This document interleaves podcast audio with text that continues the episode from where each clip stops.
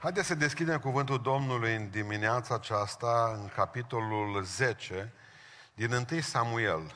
1 Samuel, capitolul 10, de unde să o citim primele 13 versete.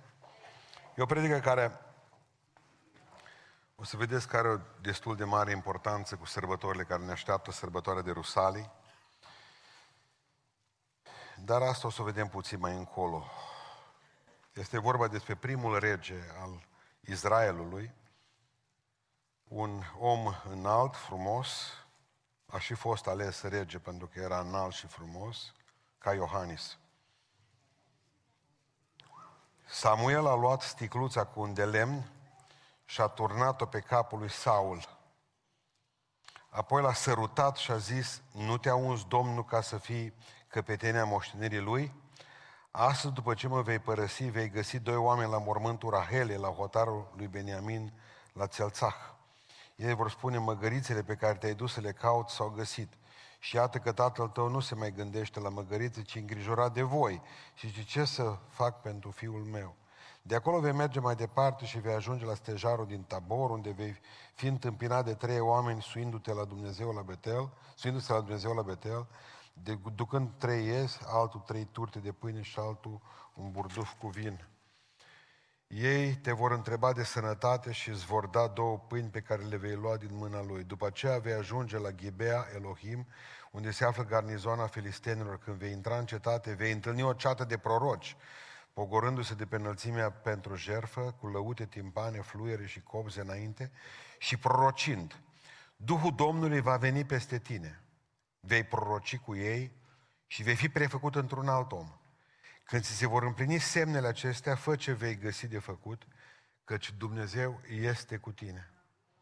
Apoi să te pogori înaintea mea la Gilgal și eu mă voi pogărâ la tine ca să aduc arderi de tot și jerfe de mulțumire. Să mă aștept șapte zile acolo până voi ajunge eu la tine și îți voi spune ce ai să faci. De îndată ce Saul a întors spatele, ca să se despartă de Samuel, Dumnezeu i-a dat o altă inimă și toate semnele acelea s-au împlinit în acea zi. Când au ajuns la Ghibea, iată că i-a ieșit înainte o ceată de proroci și Duhul Domnului a venit peste el și a prorocit în mijlocul lor. Toți cei care îl cunoscuseră mai înainte au văzut că prorocea împreună cu proroci și ziceau unul altuia în popor, ce s-a întâmplat cu fiul lui Chiș? Oare și Saul este între proroci Cineva din Ghibea a răspuns și cine este tatăl lor? De acolo zicala, oare și Saul este între proroci? Când a sfârșit de prorocit, s-a dus pe înălțime. Amin, haideți să reocupăm locurile. Predica din dimineața aceasta se numește cu Duhul Sfânt sau fără. Avem amândouă opțiunile, cu Duhul Sfânt sau fără.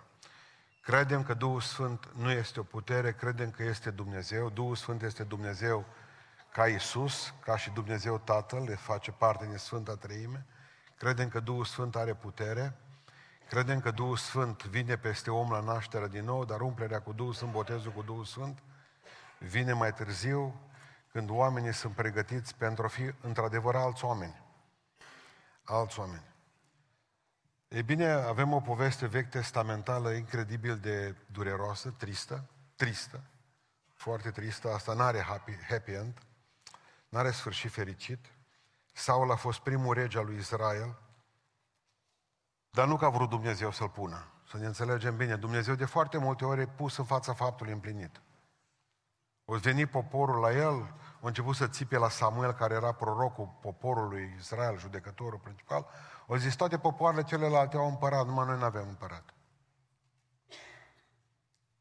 Și ce să fac eu, zis Dumnezeu? Să ne pui și nouă unul. Exact cum zice Dumnezeu, bă, tu știi pe cine o iei de căsătorie? Nu, în sfârșit, nu știi. Hai că vă curună pustan. De foarte multe ori, de exemplu, uh, Dumnezeu e pus în fața faptului împlinit. Pentru că noi nu venim la el cu o foaie goală, scrie tu ce vrei aici, Doamne. Nu, ci noi venim cu o hârtie plină în care îl obligăm să semneze. Hai că cu tău. De câte ori ca și tată sau ca și mamă n-ai fost pus în fața faptului împlinit. Fără preaviz. Am că Dumnezeu știa ce se întâmplă, că la el e tot înțelepciunea adunată, da? Vreați împărat? Lasă, zice Dumnezeu, că vă dau împărat. Și luat împărat. E bine, a sfârșit-o rău. Omul acesta pe care îl vedem aici, că procește, că lumea se miră, cum adică fiul lui Chiș, un ne- ilustru necunoscut. Cum a ajuns ăsta să prorocească? Să fie în ceata prorocilor? Și îl vedem după aceea împărat, îl vedem după aceea crescând mare, îl vedem după aceea făcând o grămadă de lucruri și sfârșind-o incredibil de prost. Înainte de a se sinucide, că s-a sinucis până la urmă. Că am malecit o lua sabia și a îndreptat-o spre el, de el a împlântat-o mai tare în piept după aceea. Asta a fost gestul. În două locuri scrie chestia asta, că până la urmă a tras de sabia lui ăla, că nu a vrut să-l omoare amalecitul, cred că până la urmă. Nu sigur. Cum a reușit performanța ca un om botezat cu Duhul Sfânt, plin cu Duhul Sfânt, cum spunem noi pe Nicostale, să ajungă să se omoare? Să ajungă să se sinucidă, dar înainte de a se sinucide, să mai cheme și morții. Să meargă la vrăjitori și să cheme și morții. Cum ai putut decădea în halul ăsta? Plin cu Duhul Sfânt, mâine chem morții și poi mâine te sinucizi. Știți ce a scris pe crucea lui? Putea să scrie pe crucea lui așa, că asta e ceea ce scrie Dumnezeu despre Saul. A lucrat prin Samuel, o zis-o, prin proroc. Ai lucrat ca un nebun.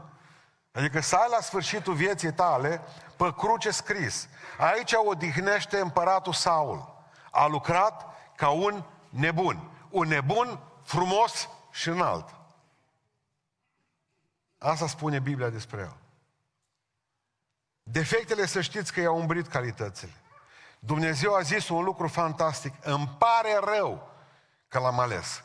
Păi, oameni buni, vă dați seama ce poate să însemne viața unui om la care Dumnezeu îi spune. Așa vrei să sfârșești tu, eu, aici în biserică. Tu. Să sfârșești viața cu acest epitaf al lui Dumnezeu să spună, îmi pare rău că am ales-o sau că l-am ales. Să-i pară lui Dumnezeu rău? Uite, de Saul le-a părut rău.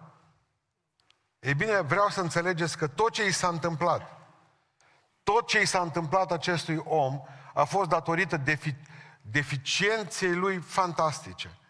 În legătură, adică deficitului de intimitate cu Duhul Sfânt, hai să o luăm mai, mai bine. Tot ce i s-a întâmplat acestui om a fost felul prostesc în care gestionat lucrarea Duhului Sfânt în viața lui. Pentru că atunci când Duhul Sfânt a fost pe, peste el, omul acesta a fost un om grozav. În momentul în care a permis ca Duhul Sfânt să plece de la și Duhul Sfânt pleacă. Asta trebuie să o înțelegeți fiecare dintre, noi, dintre dumneavoastră, să o înțelegem astăzi împreună. A Duhul Sfânt nu stă într-un loc unde nu-i convine. Nimeni nu-l poate să-l țină Duhul Sfânt într-un loc. Deci gestionarea aceasta, pot să spun prostească, că asta numai prostie se poate numi. Să ajungi să întrebi morții. Pentru mine e o, e o anomalie. Adică tu să fii proroc, să fi fost proroc, că el prorocea. Și au ajuns să întrebe morții. Hai să zicem că, bă, nu mai prorocesc eu, dar întreb un alt proroc, îl întreb pe Samuel. A ajuns să întrebe morții. Citeam despre vrăjitoarea aceasta, la care că ar fi fost mama lui Abner, a generalului lui Abner, o să citiți acolo în Biblie mai multe despre el. Citiți viața lui Saul. Veți vedea cu durere cum se poate prăbuși toată lucrarea, toată viața unui om din cauza deficit, uh, unui deficit de organizare a lucrării Duhului Sfânt în viața proprie. Și hoașca aceea bătrână, știți ce era interesant? Că Dumnezeu le-a spus, uh, Saule, mătură toți vrăjitorii din țară. Eu aruncat pe toți afară. Culmea că găsim pe mama generalului Abner încă făcând vrăjitorii. Au aruncat pe ceilalți, dar pe mama generalului nu. Păi au lăsat-o de sămânță în țară, ca să aibă, la, pe cine mai întreba morții. Și Saul, până la urmă. Adică ajuns să întreb vrăjitorii, după ce înainte erai tu proroc. Asta e decădere, moment bun, nu dacă ați priceput ideea. Adică vreau să înțelegeți un lucru, că relația cu Duhul Sfânt vine prin mântuire, dar intimitatea cu Duhul Sfânt vine prin predare. Dar noi avem o relație cu Duhul Sfânt în momentul în care viața ne este mântuită, dar intimitatea aceea cu Duhul Sfânt, asta ce înseamnă intimitate? Pentru a umbla cu Duhul Sfânt, trebuie să vorbiți cu Duhul Sfânt. Trebuie să întreb, Duhul Sfinte, ce ai vrea să fac astăzi?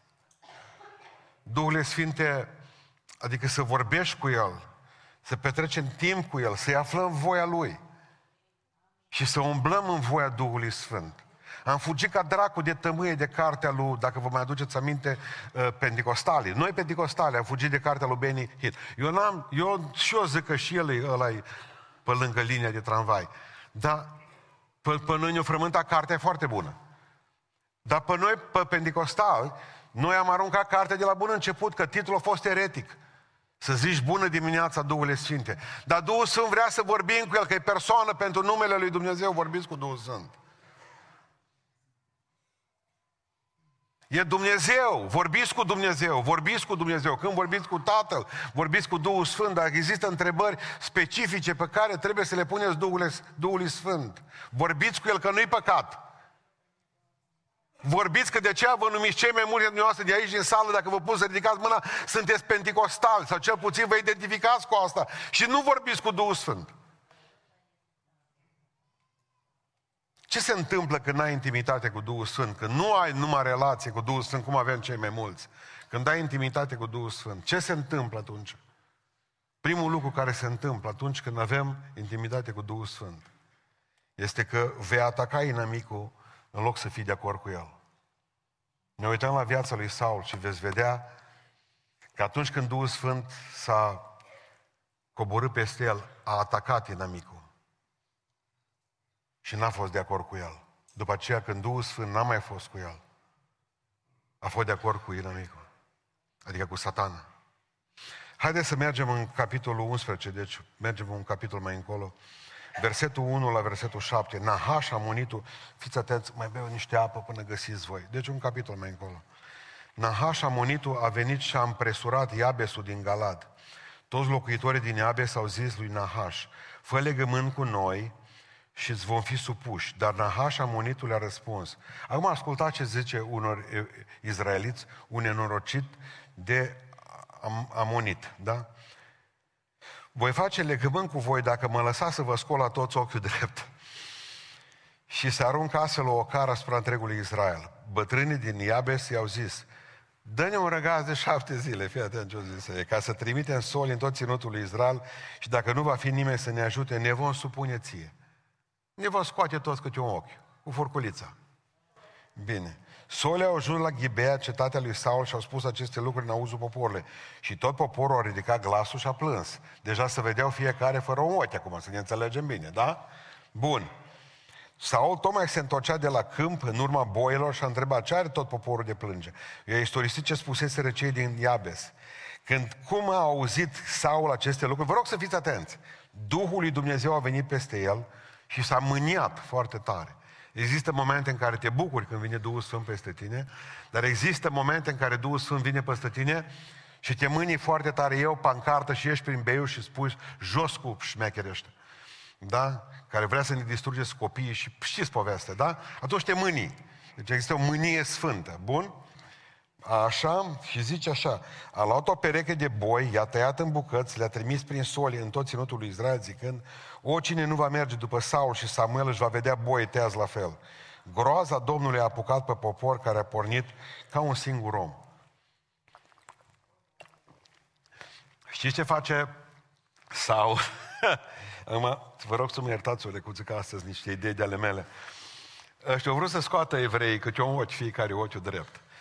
Saul a mers la ei și a zis, bă, dacă nu veniți acum la răscoală, vă tăiem la tăți boi. Și pe jidov, numai să nu-l păgubești.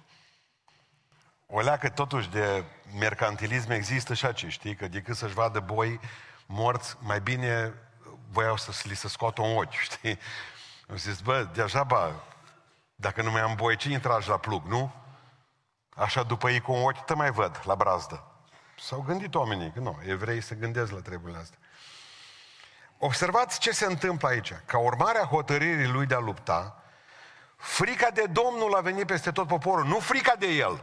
Deci că groaza Domnului a venit peste popor. Că dacă le era frică de Saul, bă, dar nu era împărat atunci. Era la boi, la câmp. O zis, cine să ne comande pe noi? Pruncul lui Chiș? Ăsta să ne comande. Un ilustru necunoscut? Nu, nici vorbă de așa ceva. Groaza Domnului a venit peste ei și în momentul acela au mers la luptă. Când n-a mai avut, deci când Duhul Sfânt a fost peste el, n-a fost de acord cu satana. Că ăsta care voia să le scoată la toți câte un ochi, era satana, da, așa se puteți gândi. Dar când Duhul Sfânt n-a mai fost peste el, a acceptat condițiile lui, lui Goliat. O zis Goliat, vă bateți unul cu unul și cine câștigă merge mai departe și gândiți-vă că tot ce a spus Goliat a fost de acord Saul, că nu mai avea Duhul Sfânt. E bine, vreau să vă spun că în momentul în care Duhul Sfânt e peste voi, vă bateți cu satana, că voi sunteți creați să atacați. În momentul în care nu mai aveți Duhul Sfânt, vă frică de diavol și acceptați condițiile. Tot ce zice el. Când și-a început domnia, vă rog să fiți atenți la Saul, s-a bizuit nu pe sine, ci pe Duhul Sfânt. Spune cuvântul Dumnezeu că atunci când l-a căutat ca să-l facă rob, mai țineți minte unde l-au găsit? Unde? Să-l facă rege. Unde l-au găsit? În bucătărie, mă. Era printre vasă. S-au ascuns după oalele ale mari, marmitele ale mari de zamă. Nu mai găseau. De ce? Pentru că zicea să slab, nu-s bun pentru asta. Era bazat 100% numai pe Duhul lui Dumnezeu. Nu se gândea la el, știa că e slab. Ei, momentul în care a ajuns rege, spune cuvântul Dumnezeu că a devenit mândru. Și nu s-a mai bazat pe Duhul Dumnezeu, s-a bazat pe el și s-a bazat pe armată. Mereu zice, câți avem soldați să meargă la luptă cu noi?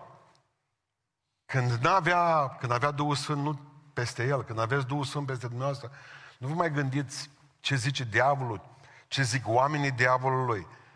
Ce forțe are satana ca să vă nimicească. Nu le mai numărați.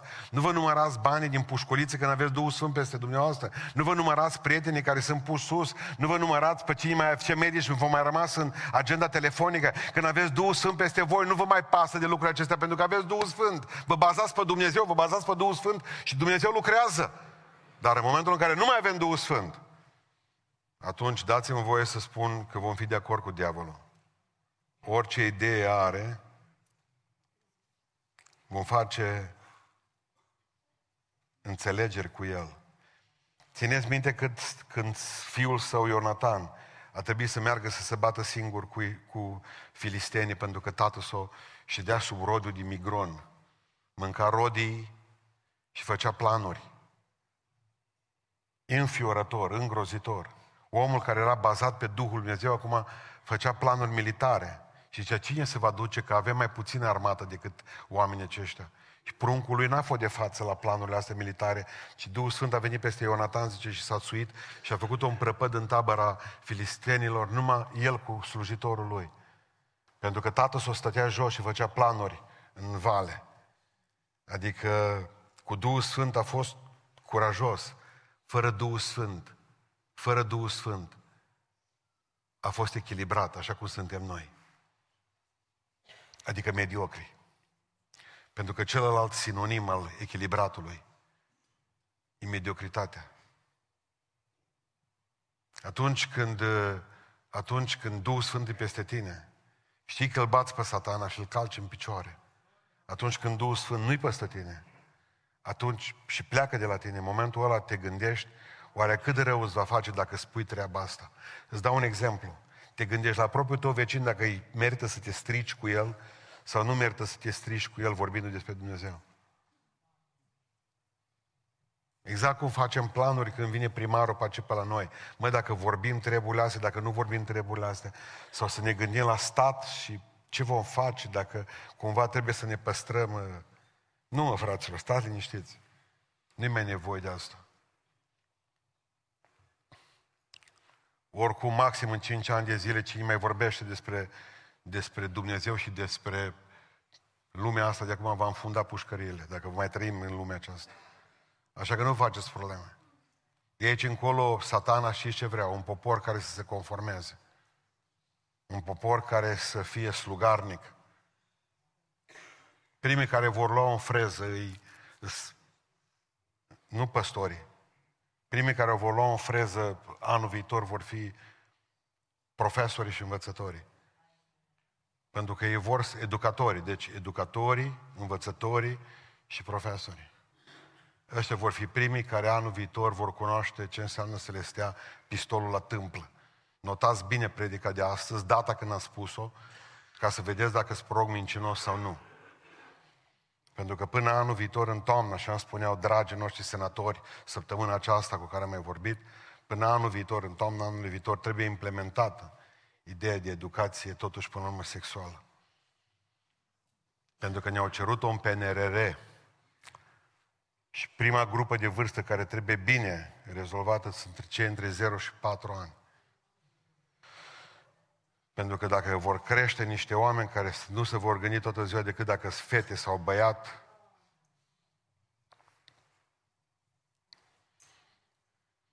Dacă le spune acum că de la 0 la 4 ani, după ce s-a dat legea în Germania, adică săptămâna trecută, între 0 și 4 ani trebuie să-și cunoască trupul și să învețe să se masturbeze.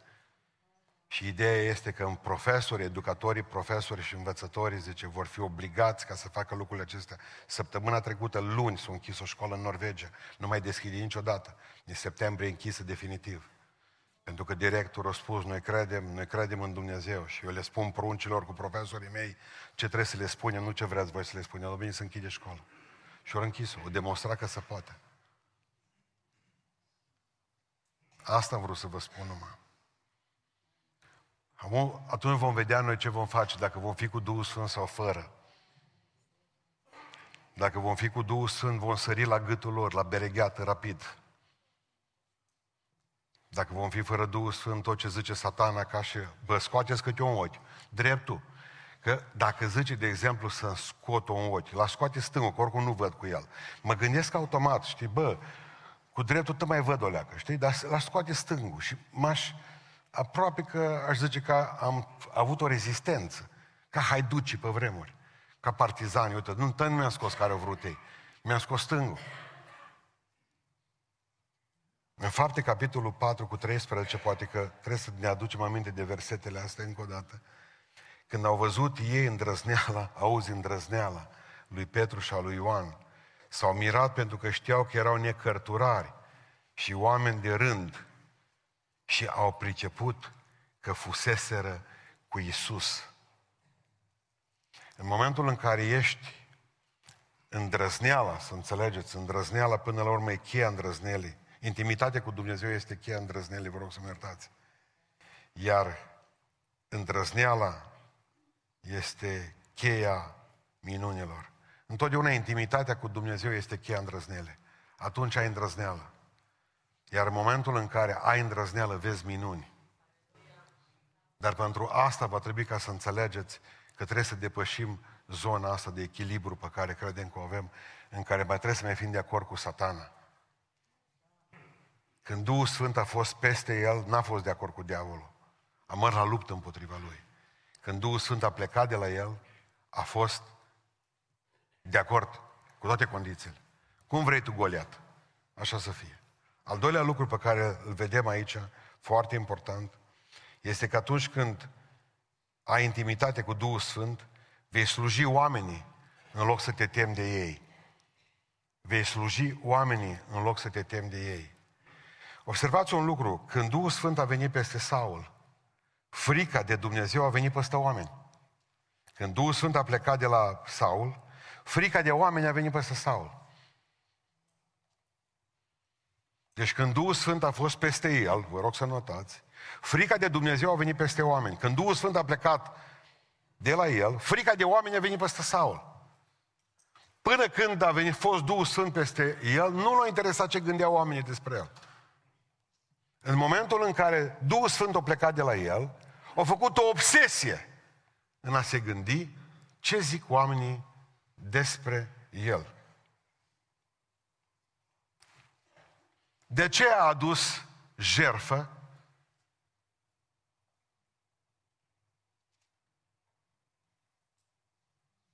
De ce a adus jerfă fără ca să mai aștepte pe prorocul Samuel? Poporul stătea aici, lângă el, și se gândea că trebuie să-l voteze pe omul ăsta. Și cert este, cert este, că în momentul respectiv, știți ce a făcut? A ascultat de popor. El nu avea voie să facă ce a făcut. Dar în momentul în care i-a fost frică de oameni, ce vor zice oamenii despre mine? Că sunt un pămpălău care ascult de un bătrân. Că sunt un rege slab. Poate nu mă mai votează la anul. Unul dintre lucrurile care, de exemplu, povesteau colegi de-a mei, este că n-am mai fost noi, ca păstori. Păstorii la ora actuală în România, preoții, ei trebuie să spună ce vor să audă bisericile. Pentru că trebuie să-i voteze din 4 în 4 ani. Și atunci te gândești dacă cumva n-ai voie să superi pe cineva cu ceea ce spui. Depinde de sponsor, depinde de oamenii cu bani, depinde de voturile lor, depinde de clanurile, de familii care sunt în biserică și trebuie să păstrezi pace între clanuri. Că sunt mai multe familii mafiote în orice biserică. Și atunci trebuie ca să stai să dansezi ca pe sârmă. Și n-ai voie ca să deranjezi pe cineva. Ei, momentul ăla, te-ai băgat în sicriu și ți-ai pus crucea la cap. Ești terminat ca și slujitor. Câtă vreme a avut Duhul Sfânt peste el, nu s-a gândit ce, vor zice, ce va zice poporul. Băi, că ne tai boi, pe toți o zis, o să mâncați din conserve tot restul vieții voastre. După aceea a zis, băi, stai să vedem ce gândesc ăștia, oamenii. Știți ce, ce, ce a fost pentru el? În loc să-i vadă, să-l vadă pe David ca pe un potențial prieten, că putea să lucreze împreună cu David. A fost vioara întâi, mereu el a vrut să fie vioara întâi Saul. Cu David trebuia să lucreze împreună, era o echipă. N-a fost omul de lucrare în echipă niciodată. E bine, cuvântul Dumnezeu ne spune că a început pentru că să temea de oameni. Dacă ajunge împărat în locul meu. A început să dea cu sulița după David. Pentru că fiecare om nu vezi altceva decât pe cineva care vrea să-ți iau locul. Locul în biserică, locul aici, locul în altă parte. Asta e începutul schizofreniei, unei boli mentale. Fiecare om e dușmanul tău. Și ajunge să ne temem de oameni.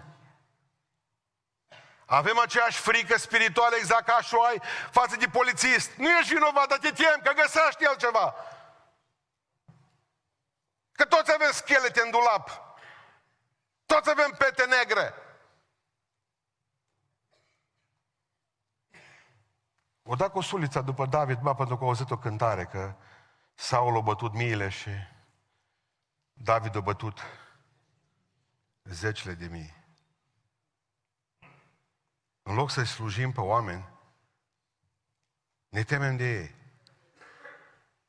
Suntem chemați să-i slujim pe oameni pentru că Dumnezeu nu ne-a cerut să facem oamenilor pe plac, ci Dumnezeu ne-a chemat să-i slujim. Și știți cum trebuie să fim? Ca doctorii, ca medici. Medicii când te duci la ei, când te duci la doctori, nu caută să-ți facă pe plac, ci caută să te vindece. Nimeni nu are chef să vină să vadă doctorul cum... Uh, numai mi-aduc aminte pe fratele Cărcăleanu când eram internat aici la Oreleu, de eram, eu eram cu piciorul. A apărut să moda aceea pe 90 și ceva, știți? Totuși găureau ăștia urechile cu sula, cu cuiu și își puneau câte un cercel în ureche. Mergeau toți la Oreleu, la fratele Cărcăleanu, tot așa erau urechile, cât o pancovă. Și erau urechile. Eu eram cu piciorul, umblam și o întâc toată ziua, nu aveam ce să fac, mă plimbam după el. Că el zicea că trebuie să umblu nu cu pași, să mă obișnuiesc cu piciorul. Și toată ziua umblam după doctor. El tot țipa, că medicii oreliști. Știi, crede că toată lumea, cred că toată lumea e surdă. Strigă la un țipa pe colidor. Eu tot după el. Venea aia cu urechile, știi, cât o pancovă, așa numai îi punea pe scaun. Mă, dar pe atâtea pălmi trăgea, îl apucat de urete și strângea odată pe știi, ca să ia spuroi. Sau auzeau strigăte până, dacă ciorile din la spitalul vechi fugeau, din stejarul Cine vă pus? Păi și făcea, știți, cu ei educații. Nenorociților, știți ce scrie în Biblie? Așa nu știau. Beton, n-aveau treabă. Știți ce scrie în Biblie? Că numai robiși își găuresc cu urechile. Deci, voi sunteți robii diavolului. Iar e apucat de urechi, iar strânge. Făcea Biblie cu ei.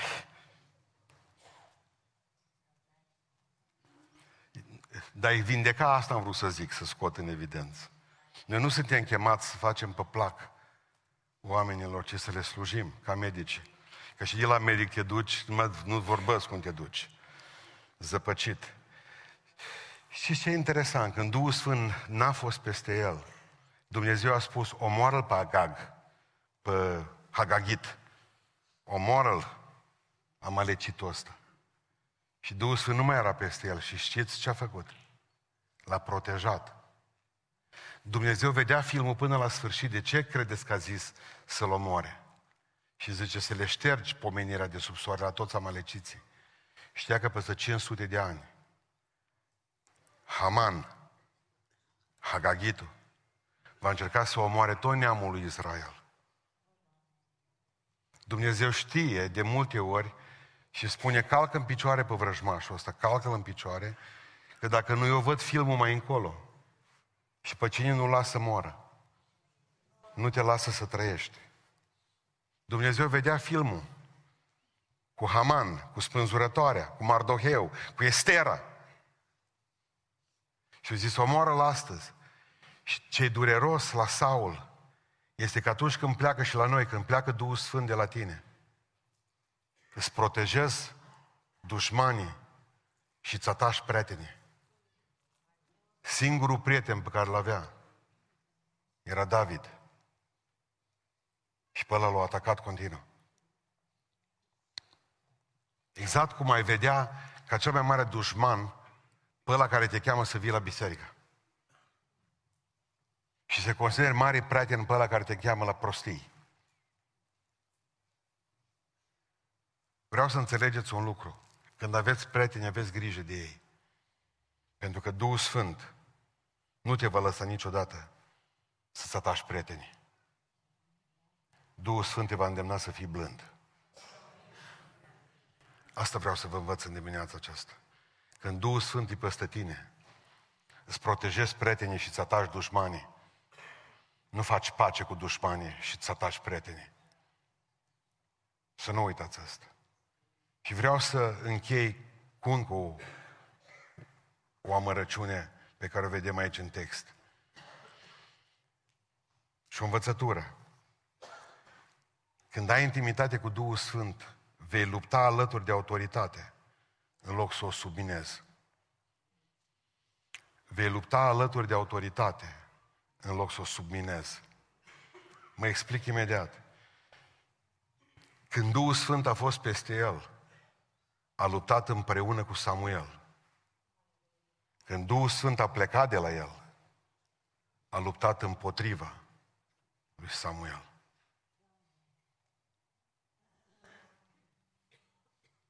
Aduceți-vă aminte că a adus o jertfă, dar el n-avea voie să o aducă. De ce? Pentru că era împărat. Nu era preot.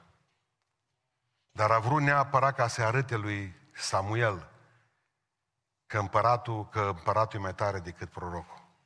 El care a fost proroc, el trebuia să știe cine e mai important. Dacă totuși există în lumea aceasta o sferă, nu o sferă, un triunghi al autorității, atunci autoritatea aceea trebuie păstrată. Pentru că nu spui că ai Duhul Sfânt dacă te apuci cu toți, cu învățătoarea, patronul, cu bărbatul tău, cu părinții tăi. Pe mine nu mă interesează că tu vorbești în alte limbi dacă țipi la toată lumea.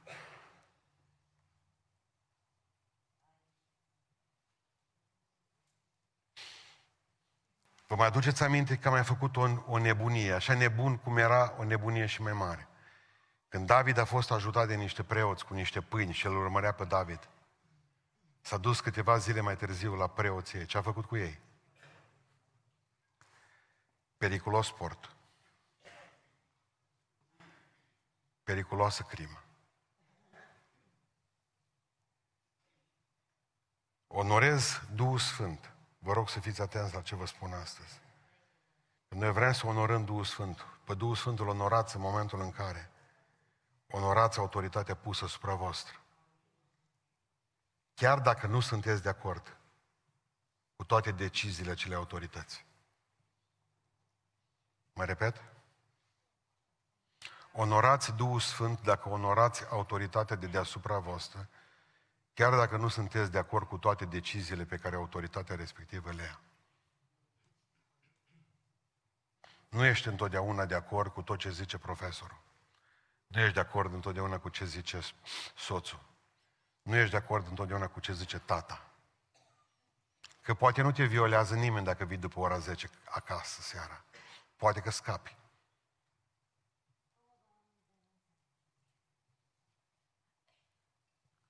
Sunt de acord cu o grămadă dintre deciziile pe care le-am luat în biserica aceasta împreună cu colegii păstori au fost nepopulare. Și nu toate v-au plăcut, poate că nu toate au fost bune. Dar ca oameni botezați cu Duhul Sfânt, avem obligație să onorăm autoritatea de deasupra noastră. Pricepe ce am zis. Așa consider eu și biblic să vă spun aceste lucruri. Câți dintre voi ați avut oi acasă, ridicați mâna sus, sau aveți? Ridicați că nu-i păcat. Nici nu vă cer ei. Ridicați mâna sus. Bine. O grămadă. Bine. Câți dintre dumneavoastră ați văzut oi mai de aproape? Ridicați mâna sus. Bun. Lăsați jos. Câți le-ați văzut numai pe internet? Doi, trei, eh, nu-s mulți. Mă așteptam să fie mai mulți. Bun. Ce zice, de exemplu, dacă ați avea niște oi care ar lătra la păstor? Oi hamișe, negri în cerul gurii.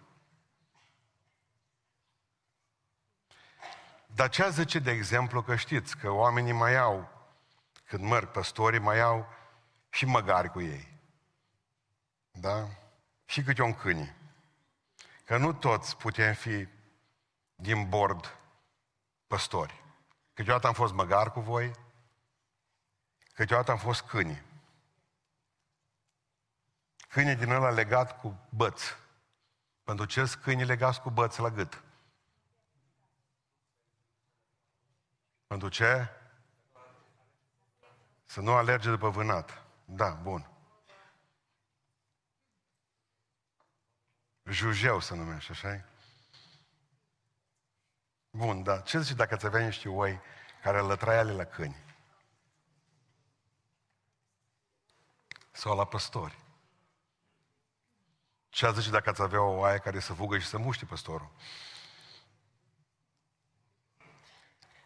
Vrei să spun ce a zice o mare parte dintre voi? Că oaia e botezată cu Duhul Sfânt. Pentru că ați auzit-o odată vorbind în alte limbi. Într-o seară. Sânge, sânge, sânge, sânge. Știți cu ce vreau să închei? Cu o concluzie dureroasă. Ungerea divină care ziceți că o aveți, trebuie menținută printr-o viață sfântă, astfel ungerea respectivă o vom pierde.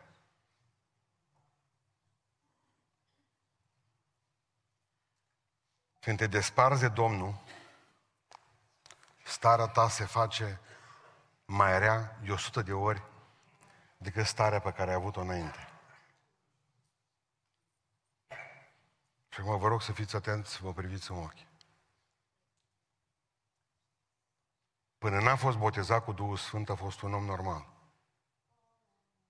După ce a fost botezat cu Duhul Sfânt și el a părăsit pe Duhul Sfânt, sau Duhul Sfânt l-a părăsit pe el, au început să-l muncească duhurile. Duhuri pe care nu le-a avut până n-a avut experiențe cu Duhul Sfânt. Duhuri care nu se puteau potoli decât cu muzică.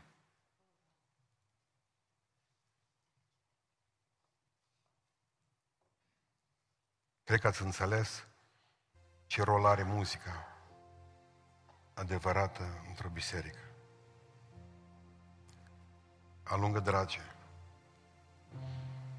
Dacă nu mă mișcă piciorul, să meargă tot și să se arunce în crișul negru. Prima dată aruncă chitările care plutesc, tobele că plutesc, pianul, pentru că muzica trebuie să alunge drage. El nu putea fi potolit decât dacă asculta muzică. Așa l-a cunoscut pe David. Deci recunosc în dimineața aceasta o predică pentru că noi așteptăm Rusalile și înainte de Rusalii, vineri și sâmbătă avem stăruință. Așa m-am gândit să pregătesc stăruința asta. Cu predica asta. Să vă spun că după ce veți fi umpluți cu Duhul Sfânt, veți fi alți oameni. Dar, dar, în momentul în care deschizi ușa spiritualului să intre în viața ta, când nu mai rămâi pe cale, ușa rămâne deschisă, nu închis. E vid. E gol. Și atunci se așează satana acolo. Mă înțelege cineva ce am zis? Deci dacă vreți să vedeți cerul deschizându-se și minunile necesare, le veți vedea. Dacă vreți să fiți mediocri și echilibrați, că noi suntem echilibrați, și să rămâneți în continuare mediocri și echilibrați, veți avea doar relații cu Duhul Sfânt și veți fi mântuiți. Dar viața dumneavoastră nu va fi niciodată marcată de vreo minune. Absolut de niciuna. Mai este ceva. A ajuns să întrebe morții și vrăjitoarele, că în altă dată spuneam, întreba pe Duhul Sfânt și pe proroci. V-am povestit odată că Herodot povestește cum că Crestus Lidianu s-a dus să se bată cu perși. Dar înainte de a se duce să se bată cu perșii, erau două imperii, Imperiul Lidiei, așa se numea, și Imperiul Persan. Erau vecini. Doar râul Cresus îi despărțea. S-a dus să întrebe pe Pitia, la oracolul de la Delphi. Pitia era o șmecheroaică, o femeie care, după ce se droga, avea tot felul de viziuni și avea un duh de chicire infernal, spune Fontanel. Și fiți atenți, mă, ce prorocie are. Dacă vei trece râul, zice ea, o mare împărăție se va prăbuși. Observați că e la două capete prorocia. Și el a zis tâlcuirea, au zis, vezi, treci râul și vei vedea. Mă, mai bine nu trecea. Cu trecut râul, convins că împărăția perșilor se va prăbuși. Și au luat o bătaie încă s-a desfințat Imperiul Lidian în 20 de minute. De atunci nu mai auzit nimeni de ei niciodată. Dacă nu v-aș fi spus și astăzi despre ei, putea să liniștiți să nu știți că a existat un imperiu cu numele lui Lidia. Probabil că cei care v-ați spus nume la fete Lidia v-ați gândit la fapte. Nu nici într-un caz la lidieni. A fost o prorocie, știți cum? Există prorocii mai bine ți un pantof cu două numere mai mari, că oricum bași vată în vârf. Credeți-mă că sătul de ale.